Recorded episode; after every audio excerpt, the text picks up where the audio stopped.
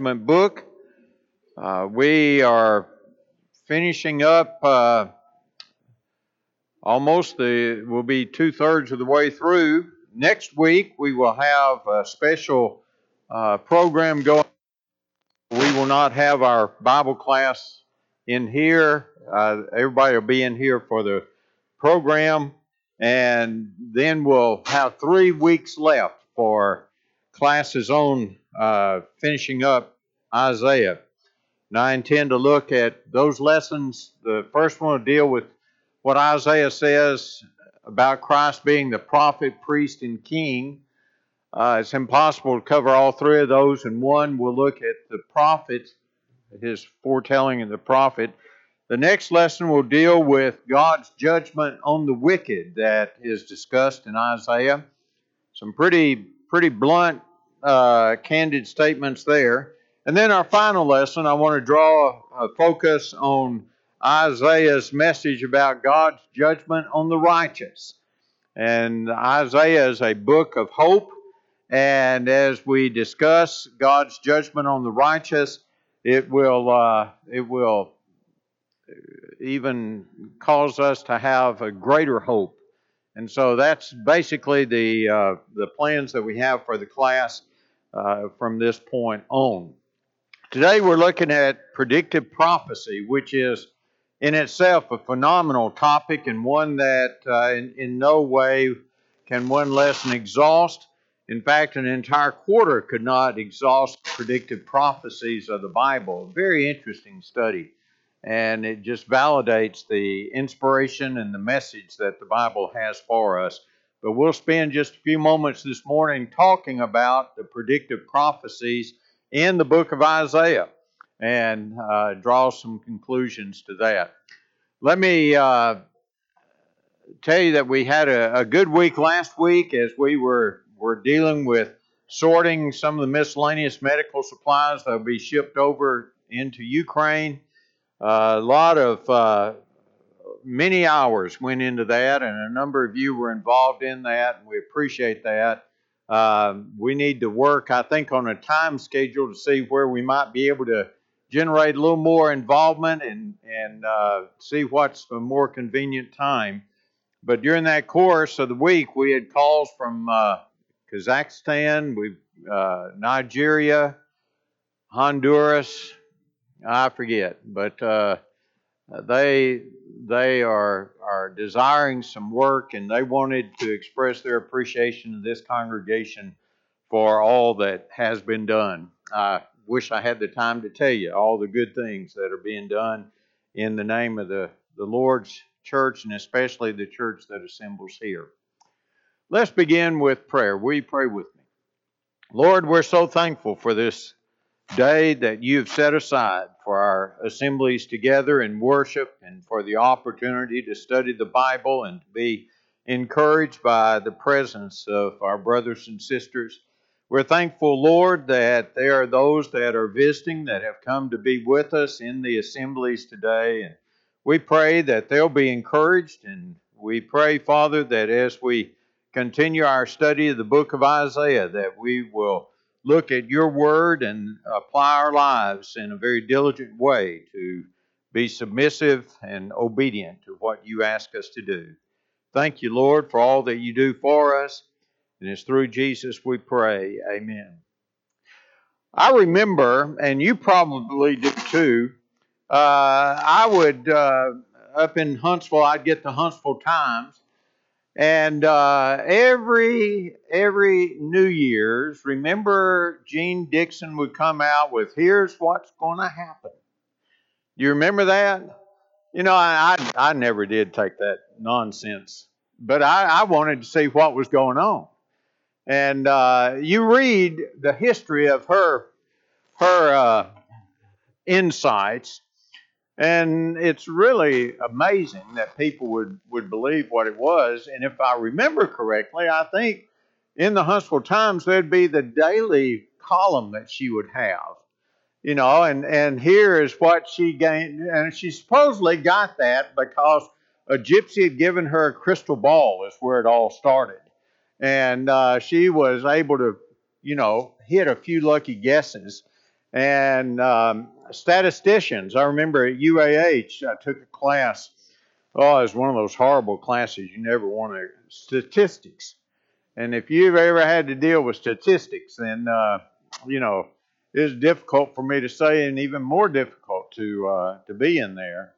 I happened to have a professor who at that time Nixon was in hot water and they were going through and, and so he'd work out all these probabilities on what impeachment was going to do and what this and, and you know here I am sitting in there and uh, I'm thinking what am I doing in this place?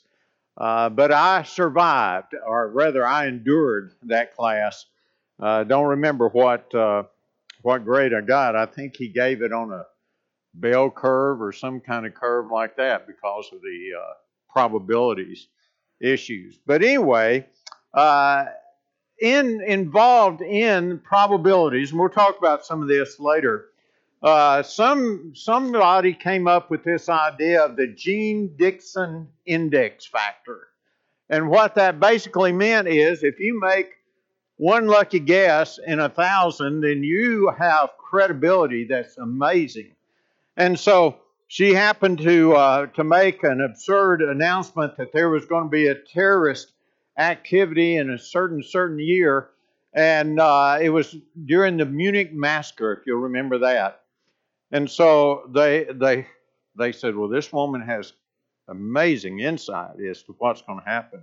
But to me, the the uh, the crowning point of her prophetic ability, as she lay dying in a hospital in New York, just before she died, she said, I saw that this would happen. And so and so that was the the crowning point, you know. Her last words were a breath of prophetic uh, certainty. I am going to die. I saw this happening. Well, uh, the world has been occupied, breathing space has been taken by certain individuals who think that they have tremendous insight and prophetic abilities. And she's just one of many that, uh, that have, uh, you know, been a part of that. But it's very important that we understand that there is a difference between the prophetic prophecies of the Bible and the foolishness of the prophetic prophecies of individuals in the world that think that they can look into a, a, a, bowl of bones, or they can look into a crystal ball, or they can look at clouds, uh, or the, the wrinkles on your hands, and be able to discern what is right and what is wrong. God has given us a very simple test of prophecy in, the, in Deuteronomy 18 22. When a prophet speaks in the name of the Lord, if the thing does not come about or come true, then that thing which the Lord ha- that is the thing which the Lord has not spoken. The prophet has spoken it presumptively. You shall not be afraid of him. Here's the biblical test of a prophet. It's not the the the amount of probability. Okay, well, you're right one out of a thousand times, or you're right on a thing that really has headline news. Nope, the thing that the Bible says distinguishes you as a prophet, you have 100% fulfillment. What you have said will come true, has come true, and it's verifiable and it's validated. It is something that is easily recorded as an actual fact. Well, when the prophet claims to be a spokesman of God, this is what you need to expect from him. And everything is to be fulfilled, and that's the standard to determine what is right and what is wrong. Now, as you look at, at prophecy, there's some critical points that are associated with uh, predictive prophecy. All right, the first point is that of the credibility of the prophet. And that's what Deuteronomy pointed out. If the prophet speaks of something that is going to come true and it comes true, you know that he is a true prophet of God. He has uh, unquestioned credibility. The second thing is that this predictive prophecy will be a confirmation of the Word of God. Because what the prophet has said comes, uh, Deuteronomy said, it's from God So you know that it is the Word of God. It confirms the Word of God. And as you put the predictive prophecies in and frame them in the context of the coming of Christ, then you see that the predictive prophecies give you absolute confidence in the deity of Jesus Christ. We know that Jesus Christ was not just a prophet, uh, as Islam says. He's just another prophet. Muhammad's a prophet. And so the two are, are equal. No, no, not so. Uh, we also know that he is not just an extraordinary teacher. Although some would like to say, you know, Christ is a good moral teacher. No, you can't say that because Christ said, I am God. You can't say exclusively he's just a teacher, he's not God, because a good moral person isn't going to tell such a flagrant lie. And so you have that, that point where you have to decide who is Jesus Christ? Is he just a good moral person? Is he just a, an inspired, you know, mortal thinking individual? Or is he the Word of God? Is he the, the Son of God? Does he speak the Word of God? And this is where predictive prophecy helps us to focus that here is Jesus Christ, the Son of God. He is the one that Isaiah spoke about as the coming Messiah. Predictive prophecy in the Bible unfolds a, a, number of amazing details and minuscule descriptions of the plans that God had. It's as though you open the Bible and here's a blueprint of the scheme of salvation. Uh, you, you see it in Genesis, but then over here in Revelation, you see it fulfilled. How did that take place? The Bible took centuries to write. Multiple authors, 40 authors wrote, and they write in one cohesive plan. That testifies to the inspiration of the Bible. An interesting fact is that there are 332 distinctive predictions about Christ. Now, I didn't count that. That comes by a fellow by the name of, Canon Liddon. Uh, he wrote a book called The Basis of Christian Faith back in 1964, and he said, Here is the number 332 distinctive prophetic predictions about Jesus Christ. Well, the apostles, they don't give us the number, but the apostles do reference to predictive prophecies about Jesus Christ. The apostles used these to establish the messiahship of Jesus. There were two main arguments in in the apostolic preaching about Jesus, showing that he's Son of God. Number one is resurrection. You can't be an ordinary man and be raised from the dead as he was to die no more.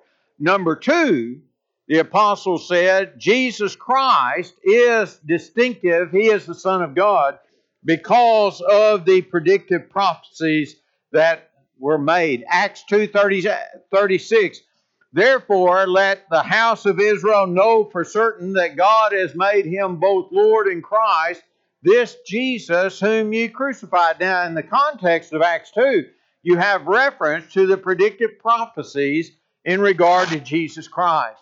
The entire ministry of Jesus Christ was written centuries before he lived. Brother Dehoff uh, has uh, a book, Why We Believe the Bible, and he makes this statement. A complete history of the life of Christ was written more than 800 years before he was born. Now that's taking a blueprint and, and you're saying here is what's going to happen. You got minute details, specific events and factors that are involved, and they all fit together. You don't need any caulk to cover up the cracks whenever the mess, you know. I, I use a lot of caulk when I work. You can cover it and, and paint it, and nobody sees the difference. Doug might, but I wouldn't. but anyway, there's nothing in there. It's all perfectly joined together. And that's the amazing thing about the predictive prophecies of Jesus Christ. 332 prophecies they were used by the apostolic preaching to verify that Jesus Christ is the Son of God, and that gives us a basis of hope. The prophecy that is fulfilled, you can believe it. You can absolutely believe it. You don't have to take a leap of faith. You don't have to say, well, the Bible says it, so I've got to believe that. No, the Bible says it so that you may know, 1 John 5 13, these things are written that you may know that you have eternal life. You can know it. It's not a leap of faith. And, and this faith is established on, on very specific points that are made.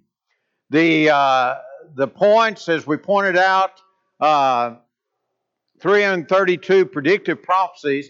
And of this, uh, here's an interesting point. There are 61 that are very specific, major predictions as to his life and his death. Uh, and these present undeniable uh, evidence for the, the mission of Jesus Christ. The predictive prophecies are significant. And Isaiah is the most referenced author of predictive prophecies in the New Testament. That's why I want to spend a lesson this morning talking about the predictive prophecies that we have in, in the Bible. Let me go back here. That the last point there, Isaiah strengthens our faith and encourages hope for our Christian lives. Because he was writing centuries before Jesus Christ would come. Okay, let's look at some of these these things that are highlighted by Isaiah. First of all, we have the predictive prophecy about the beginning of the church. The, the term Zion is used in reference to Jerusalem. Now, you need to go back in Old Testament history and you'll see that it's first referenced in 2 Samuel 5 7 as David captured the area but Zion kind of morphed its meaning into being all the realm, the territory around Jerusalem, and then it came to reference just Jerusalem itself. And so, whenever you read there about Zion in prophecy, you're really talking about the city of Jerusalem. And Isaiah specifically uh, prophesied that the law was to go forth from Zion and the word of the Lord from Jerusalem. Isaiah 2 and verse 3. This is a very specific thing. And it was written centuries before. How would they know that? How would they know that the law was going to go forth from Jerusalem and that the word of the Lord would be preached from Jerusalem? That's the beginning point. Isaiah specifically pinpoints the origin of the kingdom of God and the beginning of his reign in the kingdom. Isaiah 2 2 says that that kingdom would be chief of the mountains raised above the hills, and all the nations will stream into it.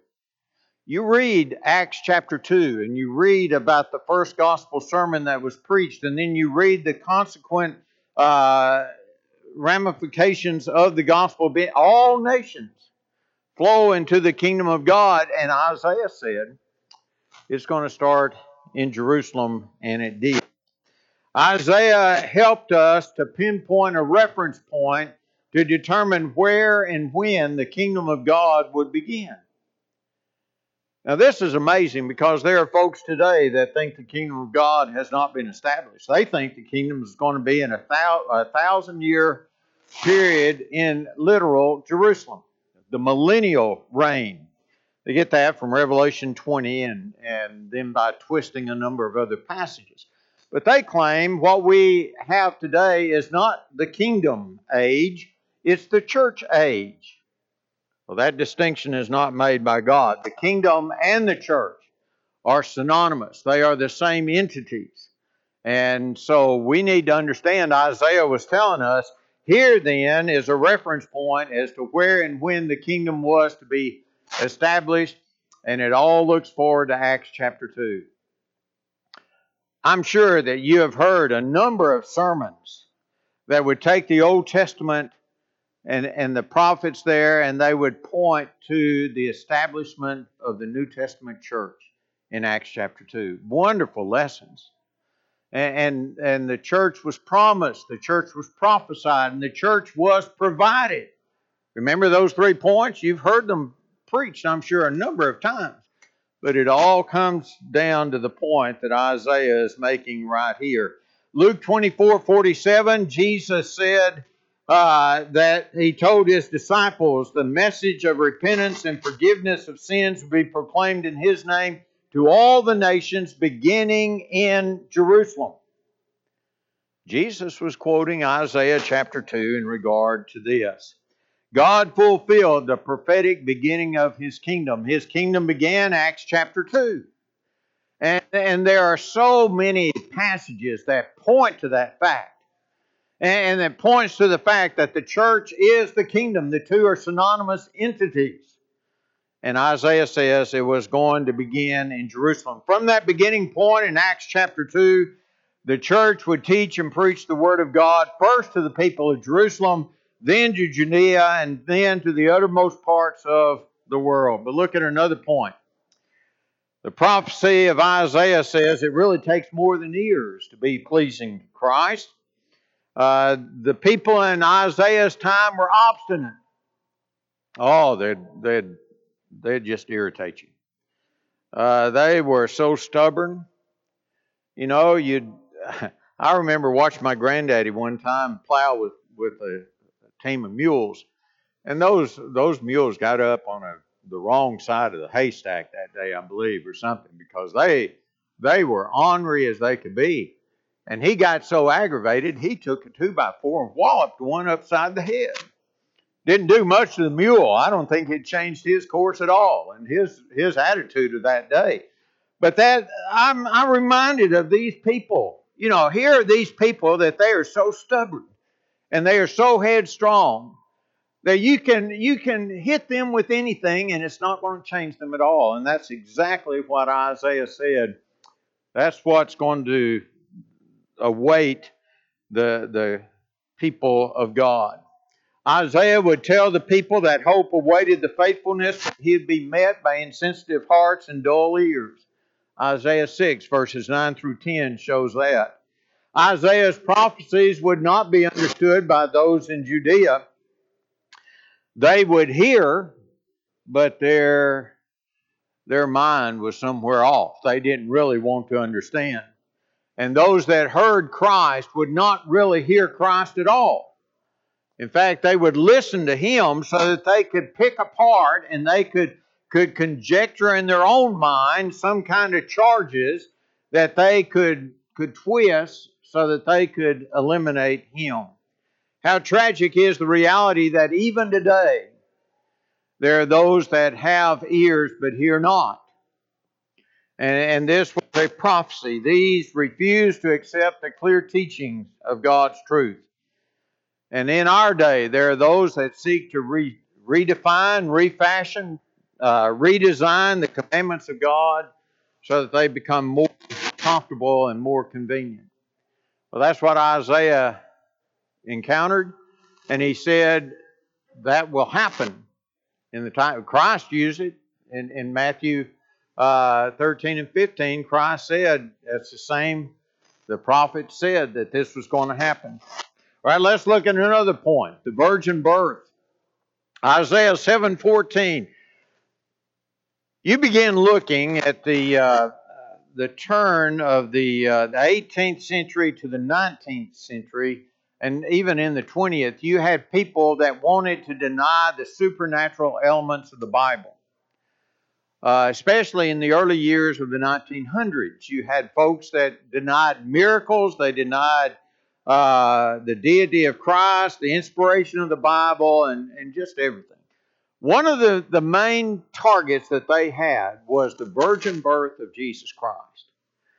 And um, they would, would do everything that they could to excuse. In fact, some of the translations of the Bible in Isaiah 7:14 removed the word virgin and they put there a young woman because of the, the prejudice, the bias they had towards supernatural events. They said this is not going to happen. This cannot happen. So Isaiah in Isaiah 7:14 predicted that the Savior would be born of a virgin.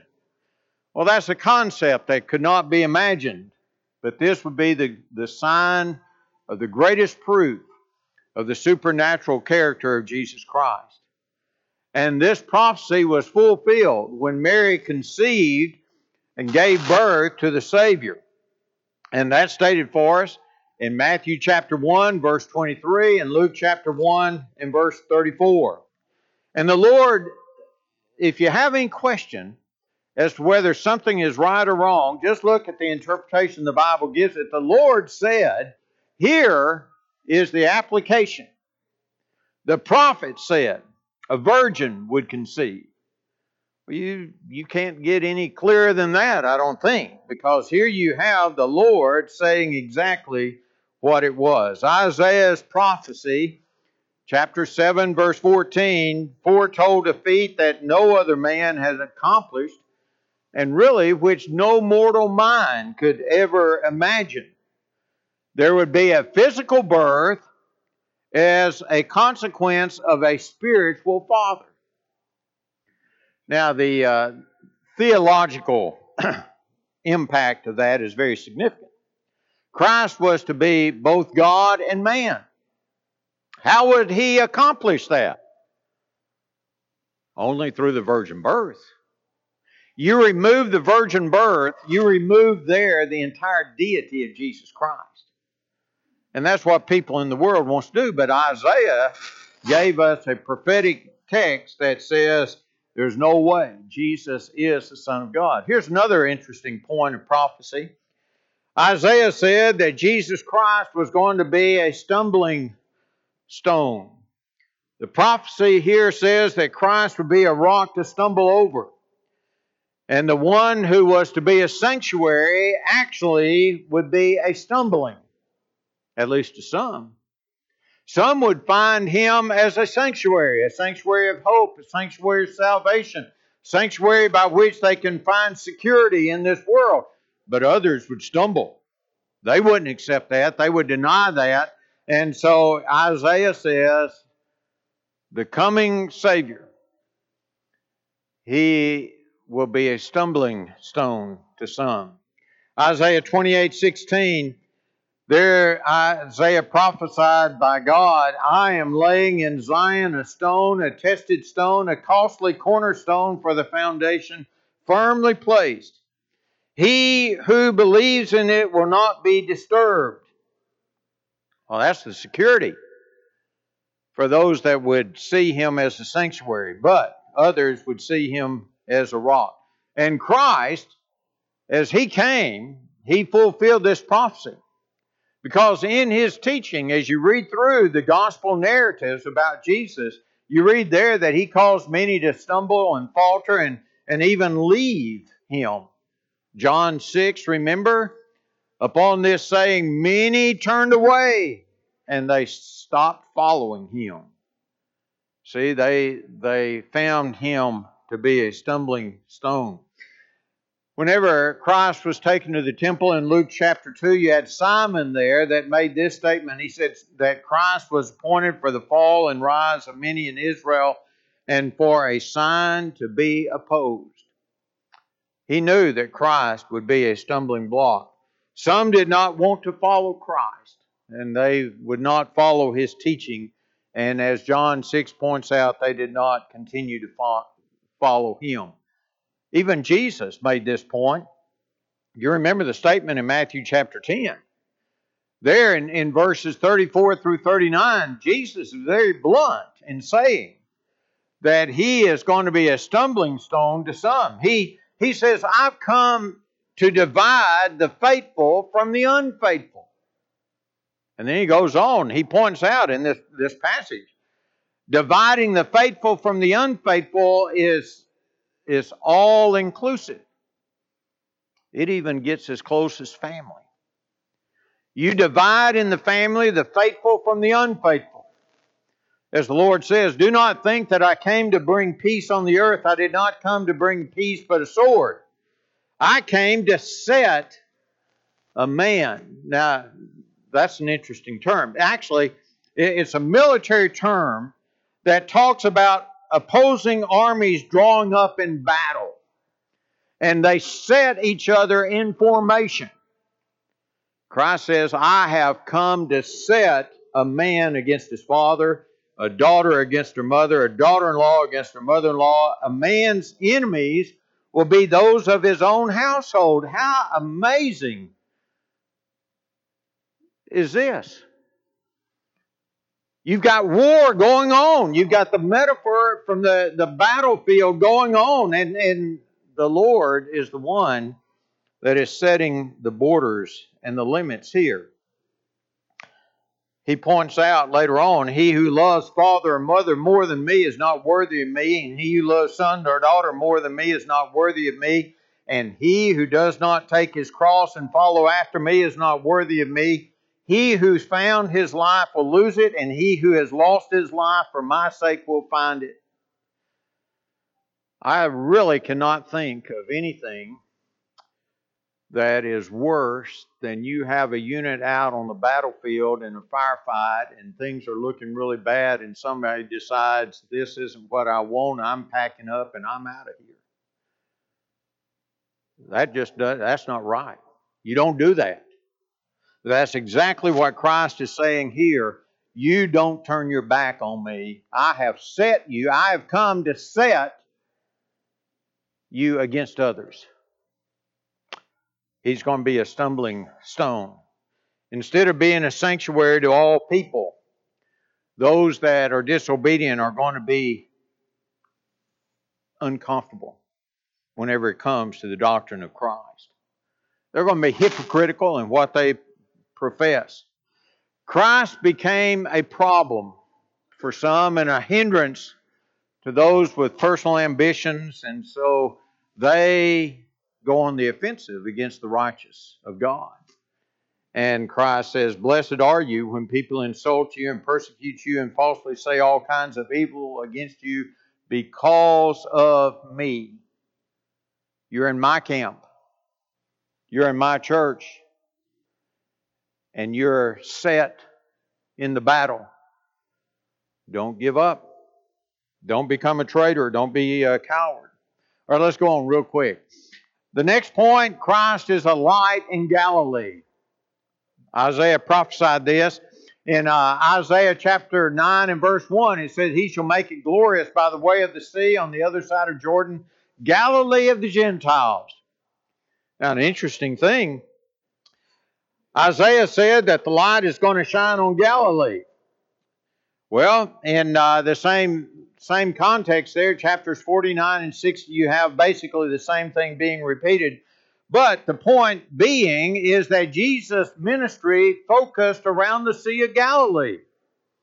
In fact, he began in Capernaum, Mark, I mean Matthew chapter 4 and verse 14, and Capernaum is by the Sea of Galilee. How did that happen? Providentially, God had his plans, and his plan said that the teaching of the Savior would begin in Galilee. Providentially, Jesus was in Capernaum whenever he began to shine the great light. He became the great light. Uh, Luke 1 in verse 7, 79. Let's go on real quick. Uh, the next point uh, Isaiah prophesied that God's Spirit would be with Christ. Isaiah 11 and verse 2 the Spirit of the Lord will rest on him. Well, when did that take place? We all know that. At the immersion of John in Matthew chapter 3 and verse 13, the Spirit of God descended on him in the form of a dove, and this validated the fact that God was with Christ. Not only did the Spirit descend in the form of a dove, but there was a voice that spoke. And uh, that voice added validation to the, the dove's appearance. We spoke a couple of times on Isaiah chapter 42, and there the uh, prophet said that Christ would be upheld by the Lord. And upheld means supported, encouraged. He was confirmed in that way. Well, whenever this boy spoke at his immersion, and, and it confirmed the deity of Jesus Christ. It authenticated his sonship, identified Christ as the son, uh, as the servant in Isaiah 42, and it offered the Father's support. Let's look real quick. Isaiah said that uh, Christ was, or the coming Christ would be a descendant of David. Now, this is really interesting. Uh, the Old Testament said the Messiah must be from the tribe of Jesse.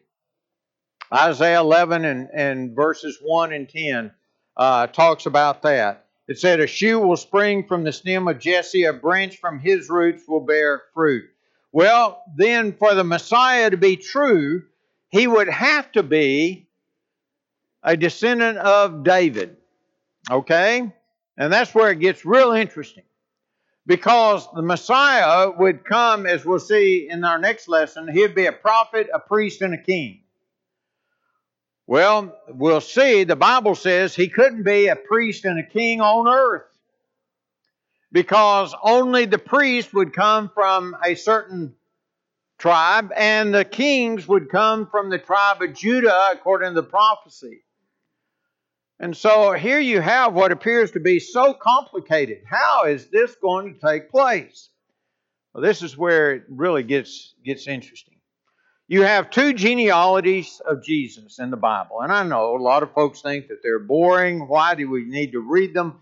But there is a specific reason for this. And uh, they're found in Matthew 1 and, and Luke chapter 3.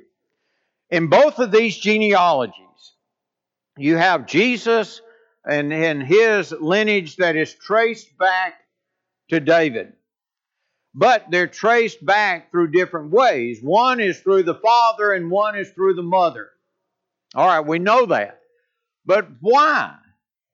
Have you ever wondered why would we have to know the genealogy of Jesus traced both ways through his parents? Well, it goes back to this predictive prophecy that we're talking about right here. Legal right to the throne of David had to be established we had to have absolute positive proof that Christ had legality to claim that he was the king of Israel. But then there was also a physical right. An alien couldn't do it. It had to be a, a true blooded descendant of Abraham, had to be a Hebrew, an Israelite. So here's where the genealogies comes into play to clear up this. The legal right to the throne of David is passed through Solomon's lineage to Joseph. Joseph, the father, as was supposed, the Bible says, of Jesus. But you see, nobody knew that except Joseph and Mary and, and the Godhead. They knew that Jesus was not the son of, of Joseph, but he did in all legal aspects he was the son, so that gave him legality to the position that he was the king. Well, what about the, the physical right? How would he trace the blood lineage back? Well, the blood lineage, had to go through his mother, since she was the physical part of, of the, uh, the child, and that that physical right went through the throne of David, through the lineage of Nathan to Mary's son, Jesus. You see, through Mary, Jesus could be legally, he could, or physically, uh, have the claim to be the, the Christ. Now, the interesting thing, he couldn't be a king on earth because uh, the ancestry of Solomon was forbidden. No ancestor of Solomon would ever be king again. Go back to the, uh, the time of Jeremiah. Jeconiah, no descendant of Jeconiah, who ultimately comes from Solomon's lineage, is ever going to sit on the throne of God. Is forbidden. Well, not on earth. So he can't sit on earth.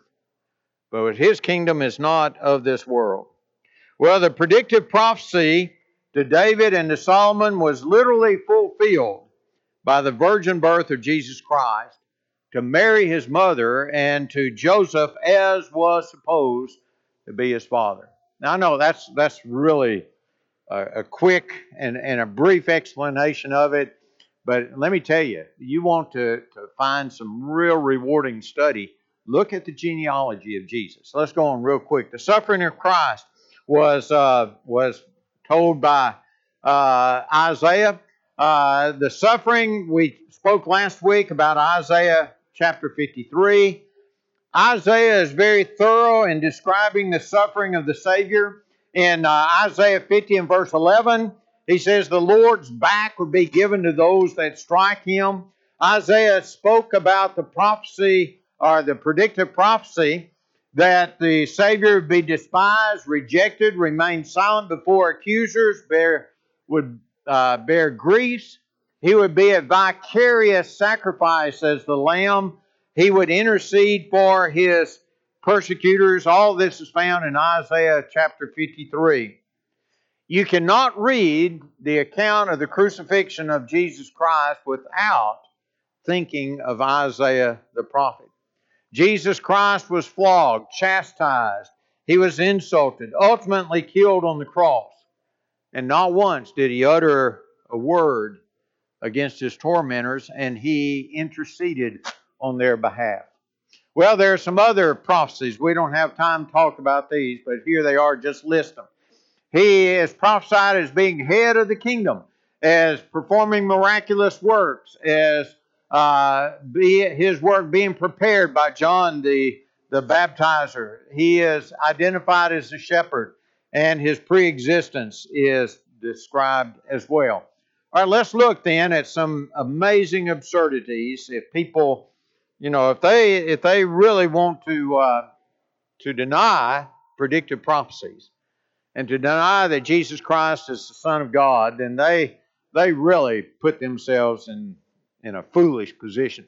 There are eight specific prophecies over which Jesus Christ had no control. He couldn't have arranged these. These were things that, that were planned and, and he followed the plan. They were planned hundreds of years. All right, here are some of the, the place of his birth. Who plans where they want to be born? You know, who plans that? The time of his birth, the manner of his birth, the betrayal by Judas, the manner of death, the people's reactions, the piercing, the burial place. All of these are eight specific uh, predictions that were made, and Jesus Christ fulfilled every bit of them. All right, let's go back to my wonderful journey into statistics. What's the probability of this?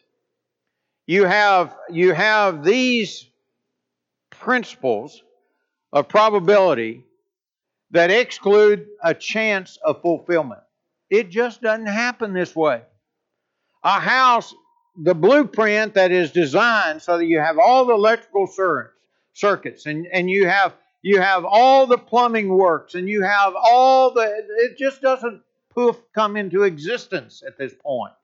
Somebody's planned that. They have meticulously gone through and they know because of their knowledge what to do in these things. Well, the science of probability has been attempted to, uh, to explain just eight of those prophecies that we talked about. And they said if, if just, you know, what's the probability of somebody taking a wild haired guess on these and it's one in 1,001 that it's going to take place? Well, what about the 322 prophecies taking place? Think of the probability of that. Now, these predictive prophecies uh, came about in two ways. Number one, they were given by the inspiration of God, or they were dreamed up by the prophets themselves. And 1 Peter 1.21 says, no prophecy is a private interpretation. That is, Peter says, these guys just didn't sit around and dream this stuff up. So you've got one, but think about this. All right, let's just grant for a moment. All right, these prophets dreamed this up. Well, you got 40 different writers now, and these 40 writers some, somehow come to the same conclusion. And not only do they come to the same conclusions, but you've got specific details that somehow are brought together, and you're telling me that's chance? That's a greater miracle of that chance happening than the supernatural miracle that actually caused it to take place. Either way, admits a miracle. All right, uh, let's look at these. When your heart needs hope, remember the greatness of Isaiah's message. When you want to find absolute confidence, study. Uh, here is a uh, another statement by Brother D. Hall, uh, again validating the number of years there. Predictive prophecies emphasize these things about God. His sovereignty is universal. His scripture has integrity. His blessings are offered. His son is the Messiah. And so, the sovereign control of history, the integrity of scripture, blessings available to mankind lead only one conclusion Jesus is the Son of God. What are you going to do with Jesus? Have you submitted to Him? If you submitted to Him, are you set for battle? Are you holding the line? Are you following His commands? Do you distinguish between faithful and unfaithful? Jesus Christ is Son of God. Indisputable conclusion. All right, next week we'll have a special program, then we'll continue. Second, uh, second week in February. Thank you all.